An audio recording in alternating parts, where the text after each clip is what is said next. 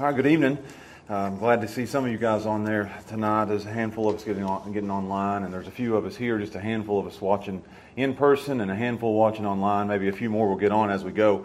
I know it's a Sunday evening. I know it's beautiful outside, and there's a lot of different things we could be doing. So I appreciate all of you that are watching us online tonight, or who will be watching us later on as they watch it, maybe later in the week. I appreciate you doing this. I think it's a very important sermon that I'm going to preach tonight. I think it's a very important series that we started last week as we started looking at the book of Judges. And many people have asked me, uh, even after last week, why are you doing, and this is going to be a short series. I'm not going to go uh, verse by verse as we usually do. I'm going to go in big chunks of, of the book of Judges. And many people have asked me, why? Why do you, why do you want to do the book of Judges? And my answer is that uh, because as we speak right now in the world, maybe if somebody comes back and watches this a year from now, or two years from now, or eh, five years from now, and they say, Why was he going through this? Because as we speak right now, we're in the middle of a pandemic in that the churches are mainly closed. We started seeing a few open up uh, this weekend, and, and more will open up later on. But most church doors have been closed for the last 8 to 12 weeks and there's the disease running rampant and, and, the coronavirus, and people are scared to death, locked away in their homes. Our economy is falling. And on top of all that, we're seeing riots and protests that we've never seen before in our nation and it's going across from, from one end of the, of the country to the other end of the country. It just seems like everything's going crazy and everything's out of control. Business are, businesses are shutting down. Churches will shut down and never open their doors again. It's a very difficult time that we're living in right now. Unprecedented is the word that's been said. And that's true. It's an unprecedented time. And many people have, have been asking and wondering what in the world is going on. What's taking place in our nation right now? It seems like we're spiraling out of control and we need answers. And it's not just the outside world that's asking that. I've been asked that by church people, good Christians that are asking me, Josh, how do we explain this? How do we understand this? How do we get through this? So I wanted to preach a, preach a study or a series on how we, how we understand the times that we're living in. And I went back to a time in the Bible that was, it, it mirrors our time a time when they were doing what's right in their own eyes. And that, if that doesn't describe our nation right now, I don't know what does. We're living in a time when our nation is doing what's right in their own eyes. So I wanted as a pastor to help pastor our people through this difficult time to show them the world we're living in. And, and to show them what's going on. And not to show them, it's not my job to tell everybody what's going on economically. I don't know anything about, about that sort of thing. I don't know how businesses will come back or if they will. It's not my place to, to tell people what's going on physically. I mean, that's not my job. Maybe that's Mike's job to talk about the coronavirus and how it works and how it attacks the, the system. I don't know that. That's, that's not what I know. That's not my expertise. You don't want to hear that from me. I'll, I'll even say this. It's not my job to stand up here and explain to you what's going on racially. That, that's not my job. That's not my place. That's not what I'll preach. It's my job to stand up here and tell you what's going on spiritually in our nation. And that's where I got the title that, that we're going to preach tonight. We're going to preach on when a nation forgets God. That's what's going on in our nation right now. If you want to understand why we're spiraling out of control, we are a nation that has forgotten God. So I want to preach that to you tonight. Judges chapter 3, verses 7 through 11. A very short few verses here, but I think it's a very powerful passage we're going to look at today. I want to keep it simple. If you'll notice, and I, think this is interesting that as we started with the, pandemic, I preached a series, a very comforting series on worry and concern. And now, as we get into this just chaos in our nation, I, I want to preach a very convicting sermon and a series on where we are and what we need to do as Christians in the midst of a, a turbulent world, I'll call it. So let, let me read these verses to you, and we'll, we'll get started on when a nation forgets God. And I think this is very important. As I was writing this sermon out and studying for it, I was praying, God, I, this is a very important sermon. I, I, think, and maybe you know, 10, 11 people watching online, a handful watching here in the service, uh, it needs to be more people hear this. What, what's going on right now is our nation has forgotten God. Let me read these verses to you. Very, very short, very simple. Starting in verse 7. And the children of Israel did evil in the sight of their Lord, and they forgot, forgot the Lord their God. And they served Baalim and the groves. Therefore, the anger of the Lord was hot against Israel, and he sold them into the hand of the Cush, Cushan Rishathaim. I got it. I've been practicing that all week. The king of Mesopotamia. And the children of Israel served that same word again eight years. I don't want to butcher it the second time. And when the children of Israel cried unto the Lord, the Lord raised up a deliverer to the children of Israel, who delivered them, even Othniel, the son of Kenaz, Caleb's younger brother. And the Spirit of the Lord came upon them, and he judged Israel, and went out to war. And the Lord delivered Cushan Rishathaim, uh, king of Mesopotamia, into his hand, and his hand prevailed against, here it is again, Cushan Rishathaim, and the land had rest forty years. And Othniel, the son of Kenaz, died. Very short passage, but I think it's very uh, important, and I think it's very impactful for us to hear these, these verses. So let's pray together, and we'll study when a nation forgets God. Father, we are sorry for where our nation is right now. Uh, I can't speak for everyone in this nation. I'm not a representative of it. But as a pastor in this, in this nation, I'm sorry for where we've let our nation get to. And God, I, my heart breaks to see where we are, to see what we're going through, to see the direction that we're going, and to see it, that it looks like we're to the point of no return. We are a nation that has forgotten you, God. And I ask that you would forgive us nationally, forgive me personally for my part in it, for becoming complacent and letting things go, for forgetting you and I ask God that you would. This is my cry, as the Israelites cried unto you. This is my cry. God, please heal our land. Please. And as I pray this, God, I ask that you'd help me to speak these words in a wise way, in a loving way, in a kind way, with the right tone, with the right heart, as I speak to when a nation forgets its God. And I pray that you would convict all of our hearts. And God, I know that it's probably just a this is for my church. I'm not preaching this to anybody else, but our church family. But deep down in my heart, I desire it to go to a wide audience so they can understand what's going on, that you are behind all this and what you're doing. So, God, help me tonight. And we ask and pray these things in Jesus' name. Amen. We are a very forgetful people. I think my, my favorite phrase that I use anymore, the older I get, the more I seem to be saying, uh, I forgot. Steph knows that very, very, very well. She'll ask me to do something, and two or three days later, she'll say, Did you do that? And my favorite phrase, again, is, I forgot. We are a very forgetful people. God knows that we are a forgetful people, that things slip our minds seemingly all the time. I walk out of my house, and there's three things that I repeat to myself over and over and over and over. And I, I, I do it every time I leave the house. I say three words. I say, uh, billfold, keys, and phone. Billfold, keys, and phone. Do I have those three things? Because I don't want to get out of there and forget that because I have a, I'm a very forgetful person. I even do that as I, as I'm coming up to preach. I want to make sure that I have my handkerchief, my Bible. I want to make sure that we have our mic set. I want to make sure that everything's ready to go. And that the last thing I do before I get up here is, God, give me the power to preach your word tonight. I can't do this in my own might. So there's certain things that I try to do, and I hate to get up here and, and realize I've forgotten something, especially if sweat starts coming off of me, and I look and I say, oh no, I've forgotten my handkerchief.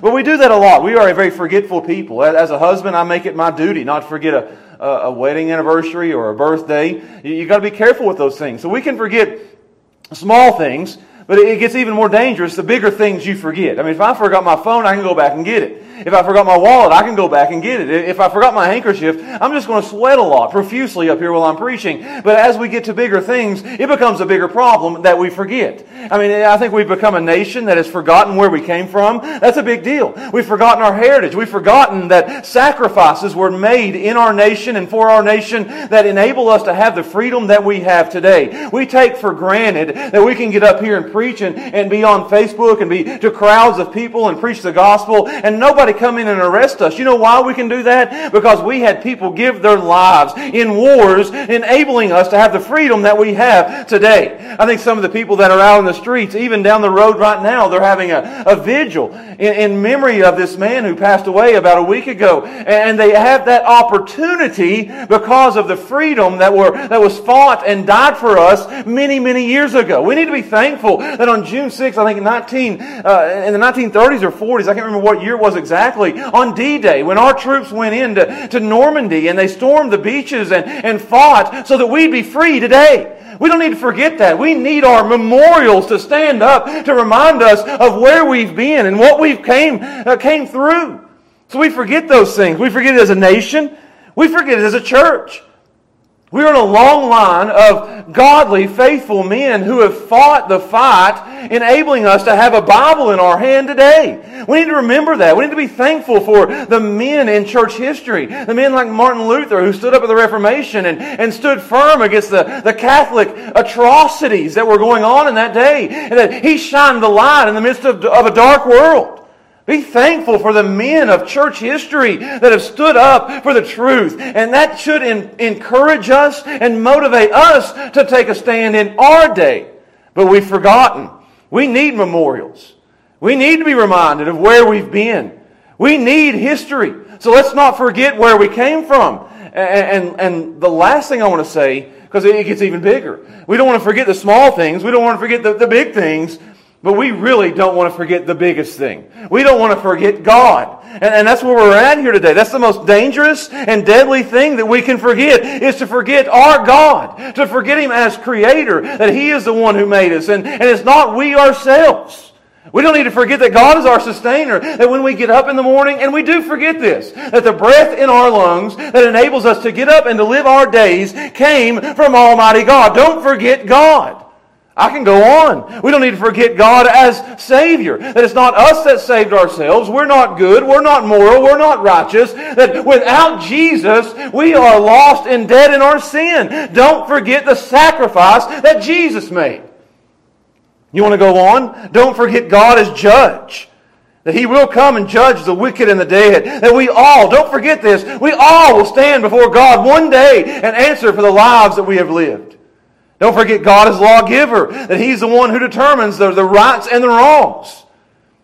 Forgetting God is a serious offense for anyone, especially an entire nation. The first step to abandonment is forgetting God.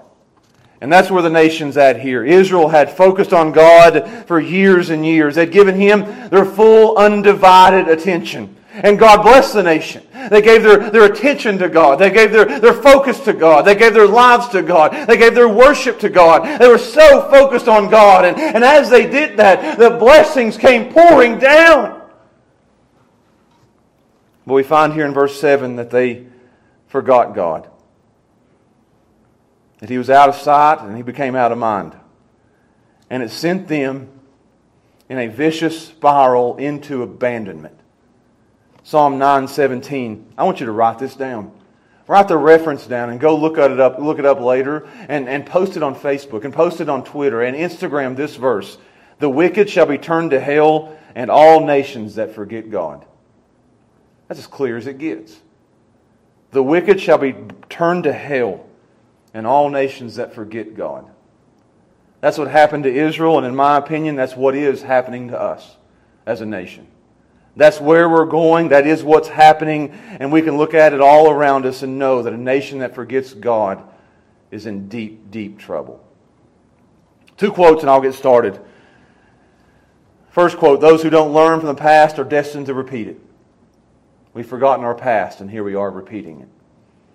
Poor historians make great sinners. People who don't know what's happened in the past repeat it, the same sins of the past. So let's look at this a nation that forgets God. And I'm going to keep the outline very simple. It's so simple, I'm almost embarrassed by it. But I want to show you the forgetting, the punishing, and the saving. That's my three points the, the forgetting, the punishing, and the saving. The, the, the forgetting, the punishing, and the saving. Starting with number one, the forgetting by the nation. The, the forgetting. And, and, and this is so simple, it's so easy. In verse 7, it said, And the children of Israel, of Israel did evil in the sight of, of the Lord and forgot the Lord their God and served Baalim and the groves. So it says very, very clearly there that they forgot the Lord their God. They forgot Yahweh. That is a very big deal. They didn't forget their keys. They didn't forget their phone. They didn't, they didn't forget a birthday or a wedding anniversary. They forgot their God. And what does it mean to forget? I want to spend a lot of time on that, that word there, just the word forget. What does it mean that they forgot God? It means that they, and you need to get this. This may be the most important part of the sermon. You need to get this. Here's what it is. Because we can individually forget God in this way, and we can as a nation forget God in this way, and we can as a church forget God in this way. Here's what it means to forget God. Because you're sitting there saying, I'm not forgot God. In God we trust is still on our money.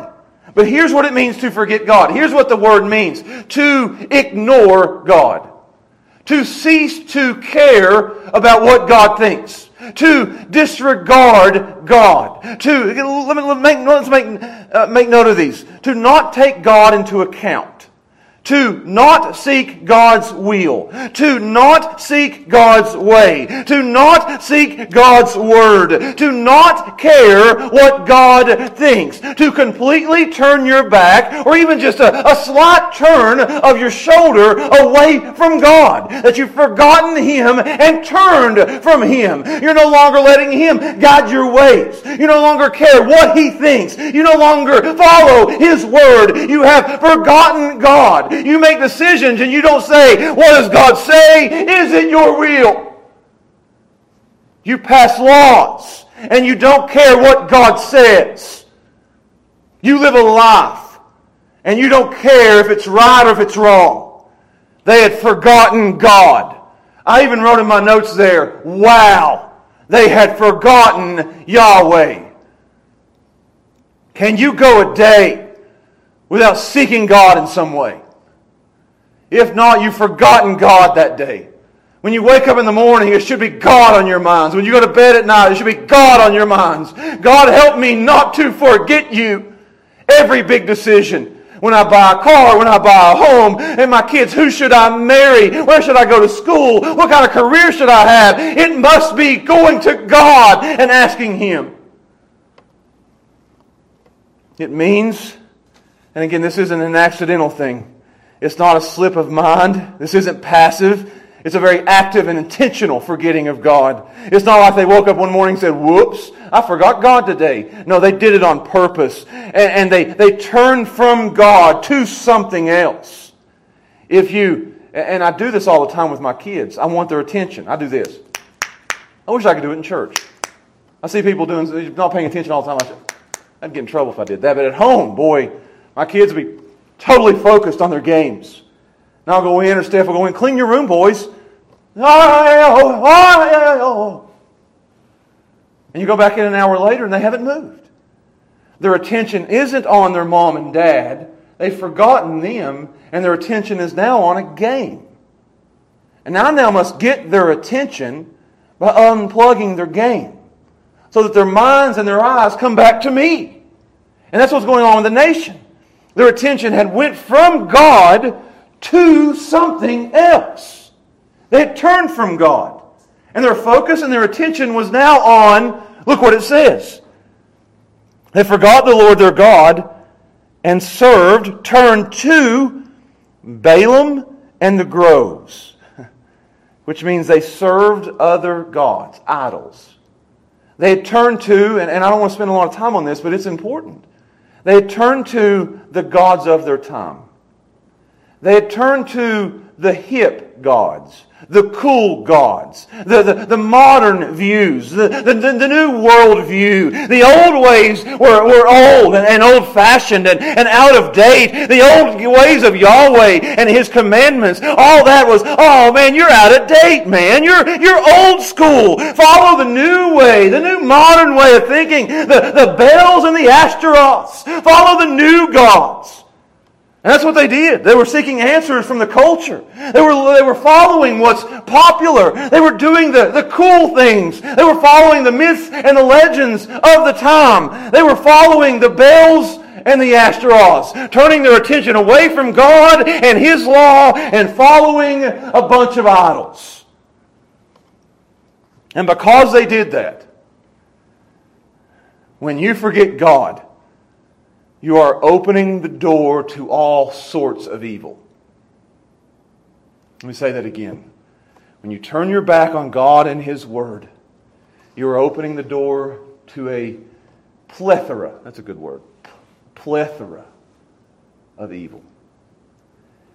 It says they did evil in the sight of God. So let me ask you this Are we a nation that has forgotten God? Are we a nation that have turned our back on God and His old ways and His old laws and turned to the new ways, the modern ways? progressive ways. You say, how can we tell if it is us or not? I want to take you to a place to show you the proof. I want you to turn with me. We're going to spend a few minutes here to the Romans chapter 1. And I want to read verses 18 through 32. And I want you to hang in here with me. Because these verses in Romans 1, verses 18 through 32, could be described as the warning signs for a death of a nation. A nation that has turned its back on God does these things. In this passage, there are a graveyard of past nations. You can go to Europe right now and take a tour of all the great churches of the Reformation and they are nothing but graveyards. They are nothing but empty liberal relics today. What happened there? This happened there. And one day in the future, we may come back to America, and the churches here may not be nothing but relics of an old time that, that is far gone today. What happened there? This happened there. This is the graveyard of all nations.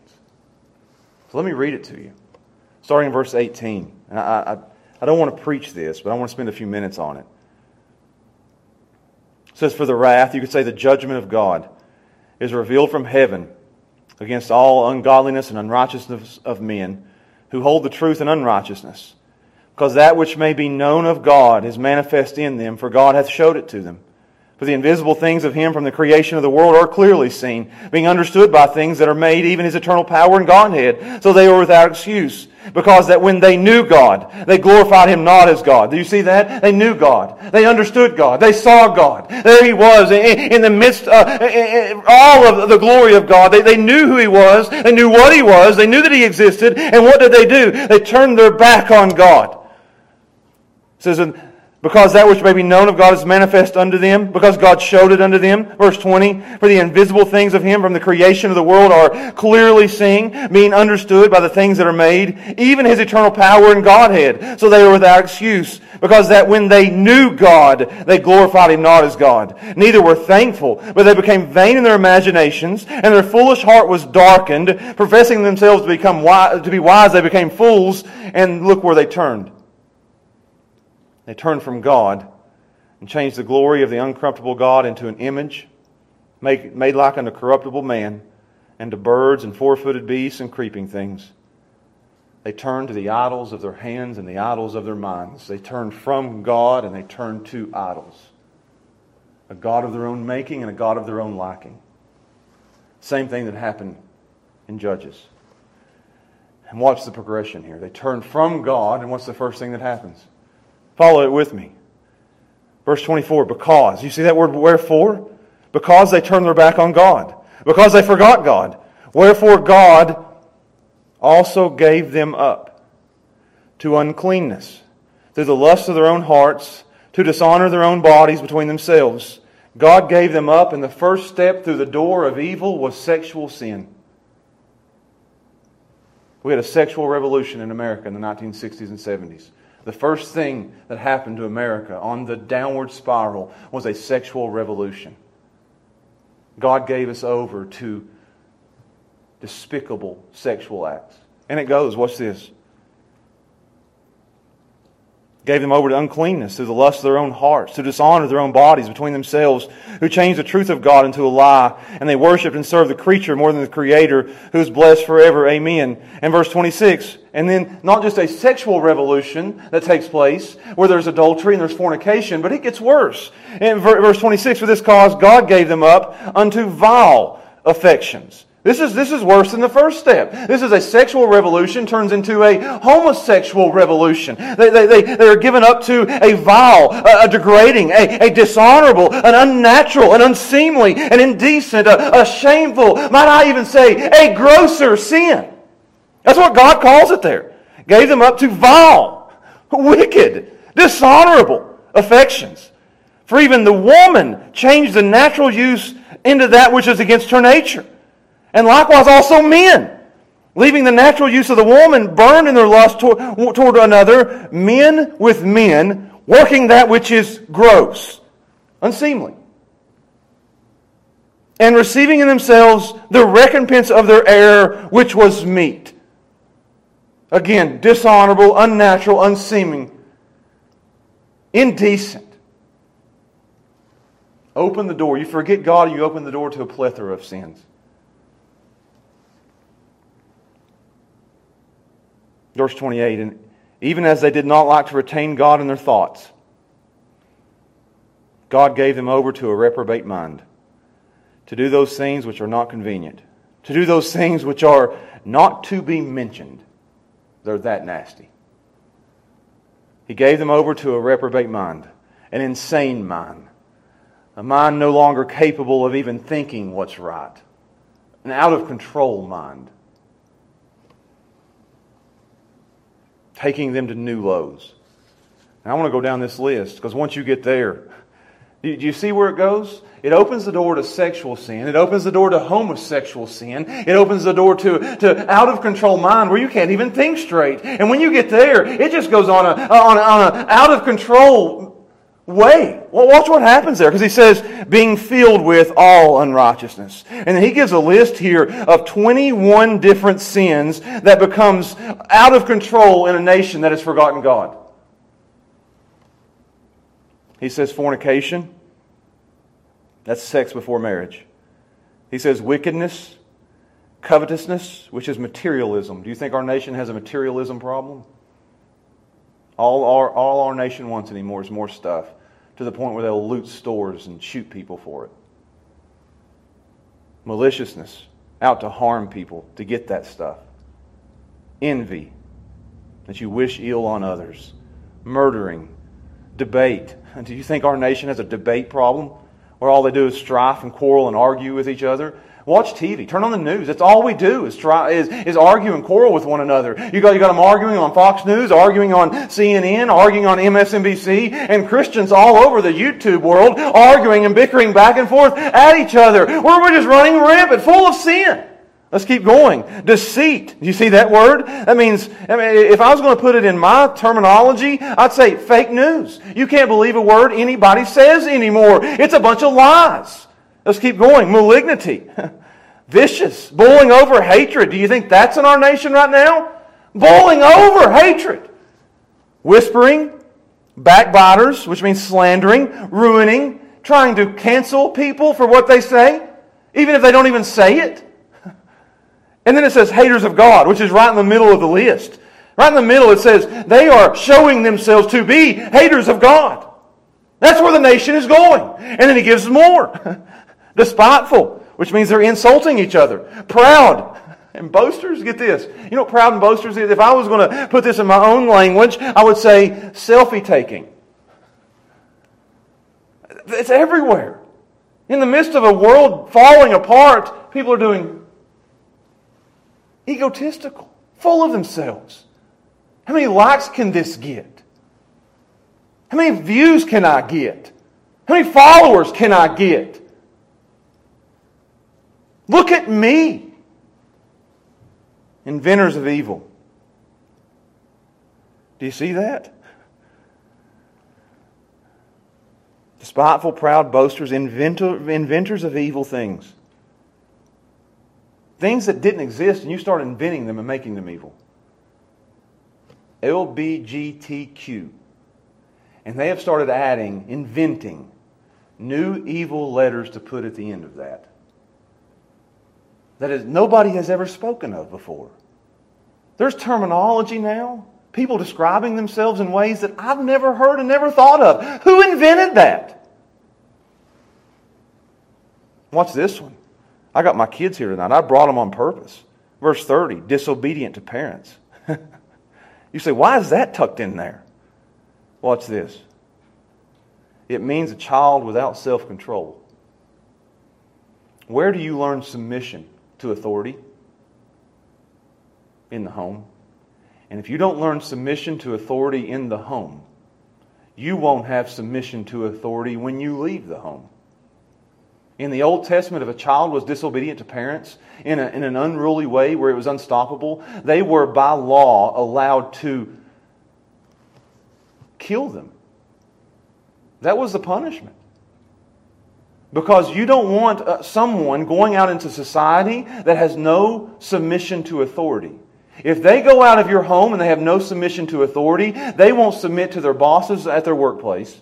They won't submit to their churches in discipline and authority. They won't submit to the Word of God. They won't submit, get this, they won't submit to the police officers. They won't submit to the civil governors. They won't submit to anybody. They, they'll be out of control. It'll be chaos in your nation if your children don't learn to obey their parents. That's why he says there, stomp it out. Do we have a generation today that does not to submit to any authority at all? The motto of our day might as well be you can't tell me what to do. The second you disagree with your boss, I quit or I post something about him on Facebook. The second you disagree with your church or your pastor, I will find another one that I can't agree with. The second your police officers do something that you don't like, well, all police officers are bad now. I hate them all. Let's defund the police. I said, oh, we shouldn't say that. I might get cancel culture. The second your governor says something you don't like, oh, get rid of him. You learn submission at the home. And get this anarchy starts at home. That's tough. I got to hurry. The next one, verse 31, without understanding means no common sense. G.K. Chesterton said this A society in a final decay is when common sense is not very uncommon. Has become very uncommon. Covenant breakers, which means you can't trust them. They make a covenant in marriage and they break it. They make a covenant in business and they break it. They won't keep their word. Without natural affection, without any love at all implacable. They're so stubborn. They're, they're, they, they won't change their ways at all. Unmerciful, which means, and get this, this is the, the last one there, unmerciful. They have no forgiveness in their heart for anybody. All they want is revenge. Give them what they deserve. They want mercy for themselves, but no mercy for anybody else. Only revenge. Verse 32 who knowing the judgment of God, that they which commit such acts are worthy of death, not only do they do them, but they have pleasure in them that do them. They do it, they enjoy it, they applaud it, they parade it, they promote it. They want everybody else to bow down to it.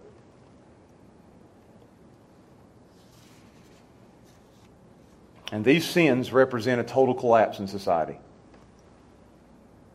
and countless societies and countless empires are found in the graveyard of Romans chapter 1, verses 18 through 32. The Roman Empire, the Sodom and Gomorrah Empire, and right now before our eyes, we are up to our noses in this. It might not be long before we become a nation of relics. It might not be long, and I hope it, it's not. I, I hope this isn't true. Before the churches in America are nothing but a thing of the past, where people drive by them and they say, oh, what it used to be. There are seminaries where people drive by them even today and say, oh, what it used to be. And I hope that one day people aren't driving by KFC, getting them a bucket of chicken, and they look over at Weston and say, oh, what it used to be. But they forgot their God. A nation that forgets God cannot survive. This is where it goes. You say, Josh, that's, that's tough. yeah, that's as tough as it gets. That's point number one, the forgetting. Let me show you point number two, the punishing. And these points will go a little bit faster. The, the, the punishing here because it says in verse 8, therefore, because they forgot God and because they did evil, like Romans 1 said, because they did that. That's what their society looked like. Their society in Israel looked like the Canaanites, which looked like Romans chapter 1, verses 18 through 32. It's just sin run rampant. It's sexual sin, it's homosexual sin, it's lesbian sin. It's just the, the 21 sins that he mentions there, just filled up, running wild. That's the evil that they did. They forgot God, became evil, and God, therefore, was angry with them. Here's his punishment. the punishing of that nation. Our God doesn't just let us go. He's not mad at the Canaanites, He's mad at the Israelites. God won't let His people successfully and comfortably sin without punishing them. I like that too. Our God cares enough to stop us. And that's what He's doing here. Therefore, God got hot. In His righteous, perfect anger, He got on fire. His face turned red. And what does He do? Many people think that when God gets mad and he gets angry and he judges a nation, that he's just going to open up the heavens and, and fireballs are going to come out. We've, we've seen that in the Old Testament. We've seen that uh, coming in Revelation. But what, what does God do right now when he judges a nation? When he, when he punishes a nation, what does he do? Look what he does to Israel. Fireballs don't come out of heaven. There's, there's no locusts. There, there's no murder hornet. What does he do? Watch, watch what he does. He hands them over to that big long word that I have a hard time saying. Kushan Rishathaim. he hands them over. He lets them go. If you want to be like Canaanites, go be with the Canaanites. God doesn't rain fire down from heaven. God just takes the leash off. Like taking the leash off a dog. If you want to go get that bird, go get that bird. America, if you want to follow the world and be like them, go for it. So, what he does is, he doesn't bring his hand down and punish them, he takes his hand away and lets them go. And what he's done to our nation today, this is my opinion, but I see it here. What he did to Israel was just let them go their own way. Follow the course of your own actions. Reap what you've sown. Hmm. And sooner or later, the consequences of your actions will be obvious. You will fall in the pit that you dug yourself. This is how God judged them, and this is how God is currently judging our nation. We are right now reaping what we've sown. We are reaping years of sexual depravity. We opened the door to sexual depravity in the 60s and the 70s with the free love era, and it has turned into the homosexual, it's turned into the lesbian, it's turned into the transsexual, it's turned into letters that I don't even know what's going on with. And we're reaping what we've sown now. We're reaping what we've sown in that we don't want God, we don't want the Bible, and we don't want creation in our, in our schools anymore. We have tossed God out, so we don't want the Bible taught, we don't want prayer in schools, we don't want the Ten Commandments, we don't want God here, and we're raising a godless generation. What's going on? We're reaping what we've sown in our public schools. You don't want God being taught to your kids? You will raise godless kids. They'll They'll learn evolution in school, and when they get out, they'll act like animals. And we'll sit and say, I wonder why. We are reaping what we've sown in the family. When the family fails, and you've got more than half or more families being without a father, fatherless children, you'll reap what you've sown. We're reaping what we've sown in the church. When we have been giving no, people nothing but shallow Christianity for generations, with false professions just to fill the baptistry, just to get numbers, we're reaping what we've sown. And this is how God is currently judging our nation. You want to be that way? Be that way. Go. So he lets them go into slavery. Again, to the Cushan Rishathaim, the king of Mesopotamia. He lets them go. They're in shackles, they're enslaved, which is exactly where they need to be. God uses misery to wake up his people. So he let them be miserable to wake them up. And it says in verse 9, look what happens. And when the children of, of, the, of Israel, after eight years, it took them eight years to cry. Do you get that? They were enslaved for eight years. They, they, they, I mean, it's, it's almost a decade that they've been in chains and that, that they've been doing the work of Mesopotamia and, and they, they've not cried out yet. And finally, it gets to be enough is enough. We've tried it our own way. We've went our own way and done our own things and we can't get ourselves out of this. What do we do now? The last resort. Cry out to God. So it says there. And when the children of Israel cried unto the Lord. Finally. And the word cry there, I love this. It's zayak in the Hebrew, and it means yelp. They yelped like a dog. Yelp, the sound of pain. It hurt. They feel the pain and they cry out.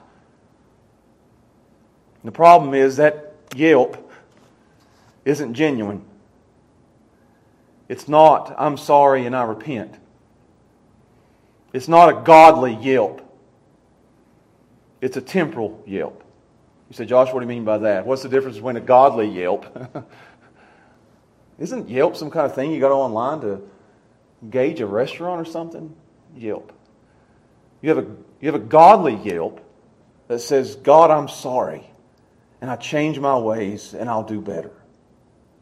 And you have a fake Yelp that says, God, I'm in pain right now, and if you'll get me out of this pain, I'll do, I, am not going to do any better. Just get me out of this situation. It's like somebody coming to church when they get sick and praying, and, and God heals them, and you don't see them again.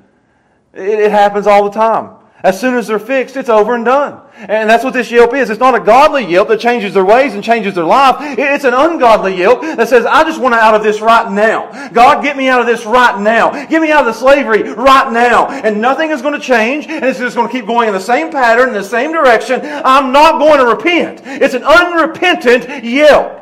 And there's a lot of people, even in America today, that have an unrepentant yelp. They're crying out to God, but it's not a cry of, God, if you'll get us out of this, we'll do better. God, if you get us, out of this, I'll, we'll get our families back in order. We'll be back in church. We'll serve you. We'll love you. We'll turn away from all the idols of our culture and we'll serve God again. That's not happening. People are turning, still turning from God. Yelping, God, get us out of the pandemic. And when you do, nothing's going to change. We just want things back to normal.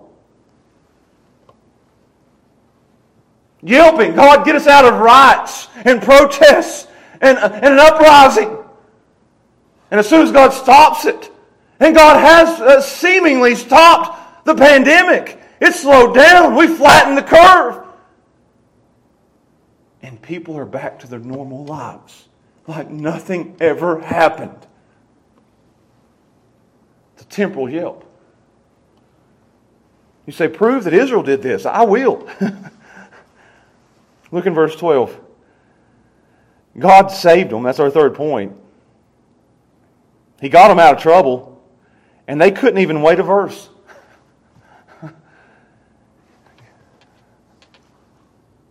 People have been crying out to God, please stop the pandemic. Please stop the pandemic. And God has seemingly, if not stopped it, slowed it down. And as soon as He does, people go back to their normal lives like God didn't do a thing. Look in verse 12. They couldn't make it a verse. Most Christians can't make it a week before they go back. And the children of Israel did evil again in the sight of the Lord. They couldn't make it a verse. And they're back to their old ways. God, get us out of the pandemic. Please, yelp, yelp. God flattens the curve. All the experts were wrong. All the projections were way off. Are the experts that bad or is God that good? And we're back to our daily normal routine the next day. God, if you'll, if you'll stop the pandemic, I'll, I'll get back in church.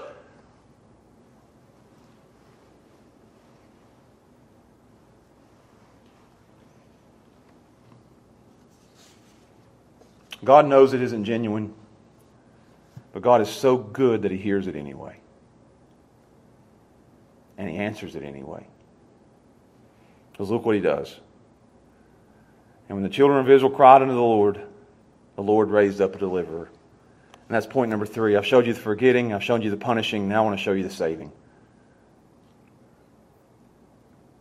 And when the children of Israel cried unto the Lord, the Lord raised up a deliverer. God raises up a deliverer. God raises up a judge, which is the namesake of this book. Judge. He raises up a judge. I know what many of you think when you hear the term judge, you think of Judge Judy. And I know she's vicious, and I know she's loud, and I know she's tough, but that's not the type of judge he's talking about here. When he says he raised up a judge, when it says he raised up a deliverer, he raised up a conqueror. He raised up a warrior. He raised up a strong man. I like the word, he raised up a reformer to come in and to deliver God's people. That's who he raised up. That's what he raised up. It wasn't a, a legal expert in a black robe with a, with a gavel. It was a man coming in to, to conquer a nation. And who is it? I know we've never heard of this man. We've heard of Samson later on. You've heard of Gideon later on. But I, would say none of us. Eh, eh, and I've got six people here. How many of you guys have heard of Othniel? Raise your hand. Exactly. Raise your hand online if you've heard of Othniel. Do I have any? No. God raised up a no name warrior.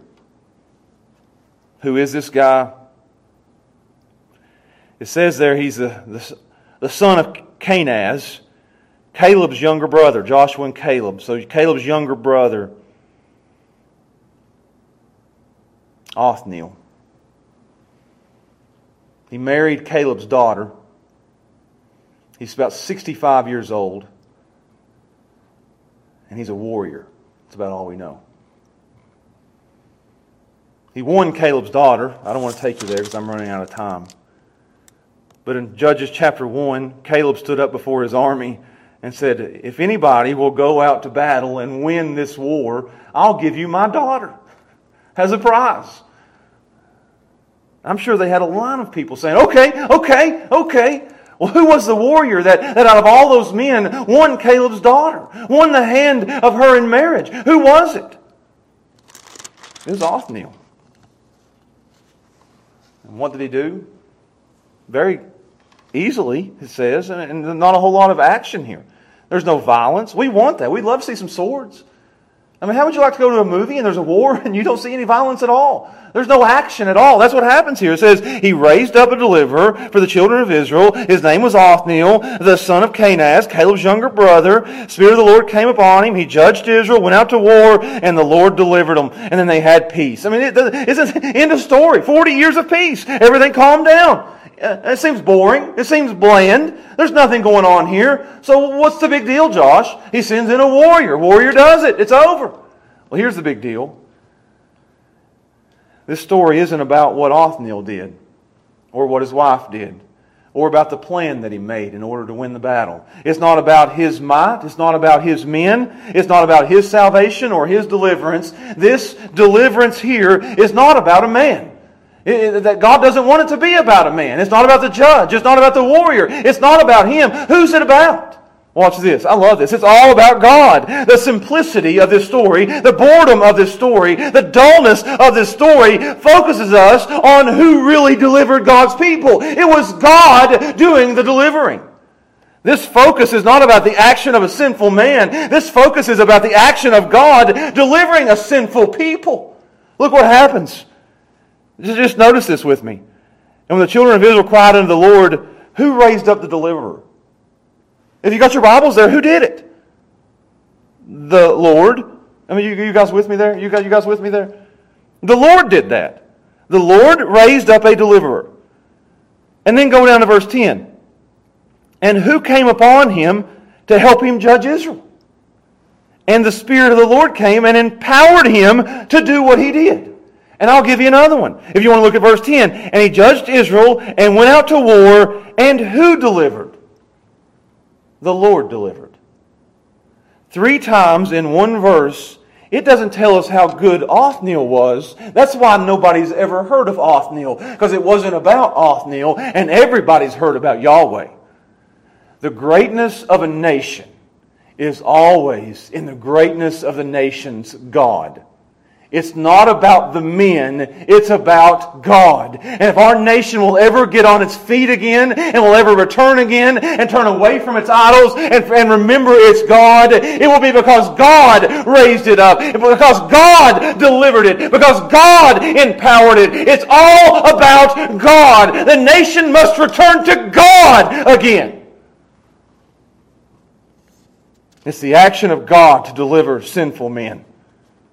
The only way a nation will survive, like ours, is if God intervenes, is if God raises up, is if God empowers, and if God delivers.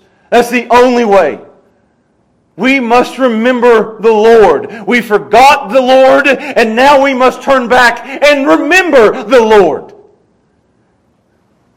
It won't be, get this, the answer to America's problem you ready for this? Is not sociological. It is not political.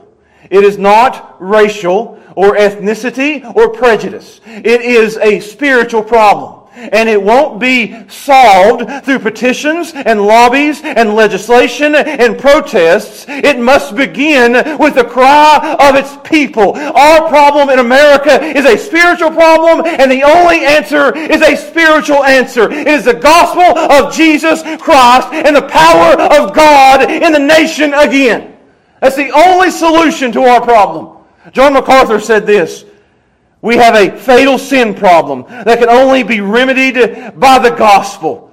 The only hope for America is Jesus Christ. He is our deliverer. He is the empowered one, and He is the only hope of America. The, the, the nation must return to their Savior and their Lord, the Lord Jesus Christ. He is the only hope.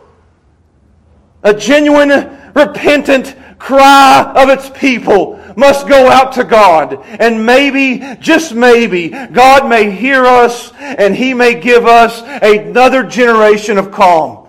He may bring us peace. He may bring us prosperity. But it must begin with His people crying out to Him, yelping unto our God. We are in pain. We are suffering. We're sorry for forgetting you. Get us out of this. We repent. We'll change even if you don't answer us. Isaiah 55, and I'll close.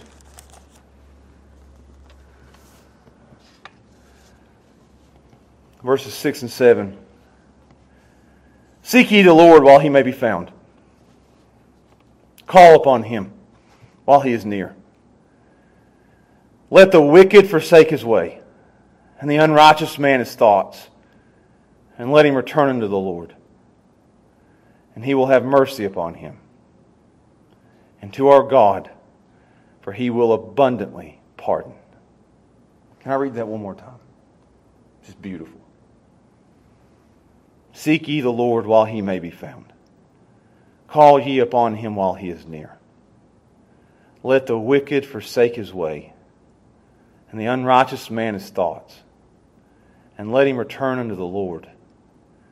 And he will have mercy upon him and to our God, for he will abundantly pardon. That's my plea to you tonight. I doubt there's many lost people that are listening to me right now, but if there is, you need to not return to Jesus, but turn to Jesus. Look full in his wonderful face and the things of earth will grow strangely dim in the light of his glory and grace. Put your full faith and trust in him. Your only hope in the midst of an evil world is a perfect Savior. The deliverer that God raised up, the deliverer that God empowered, the deliverer that came to save. And he is mighty to save your soul. Put your faith in him. And for Christians in this room and online and watching later on on repeat, I urge you to cry, to yelp. Do it first thing in the morning. God, I won't forget you this morning. He never forgets you. So, first thing in the morning, cry out to God. Last thing at night, cry out to God. And as a church, cry out to God.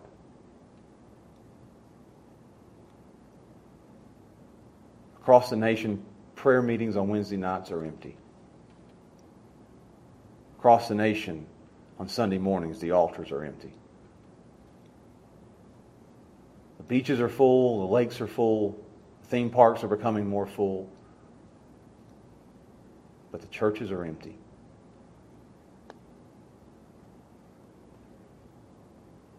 Does it seem like we've forgotten God?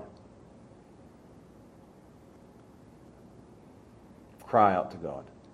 Just maybe, just maybe, He'll heal our land. Let's pray. Father, please, I know this is a difficult sermon for me to preach. It's a difficult sermon for me to prepare. And God, I'm going to, I'm going to probably worry that I was too harsh, that I was too mean, that I didn't say things in the right way. But God, I tried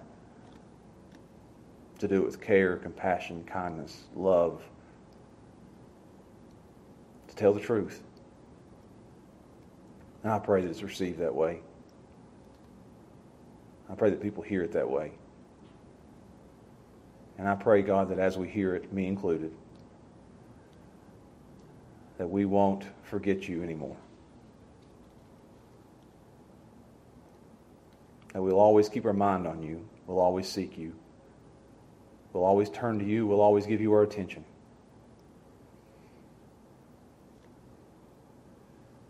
God, I know we're just a small church. And what can a small church do? And we can yelp. And we can preach the gospel. So empower us to do that for as long as you'll allow. And God, I pray from the depths of my soul that this church won't become a relic of a bygone era when the gospel used to be preached there. But that we will always be a pillar and ground of truth, standing for truth in a fallen world today, tomorrow, and for many generations to come. God help us. And we ask and pray these things in Jesus' name. Amen.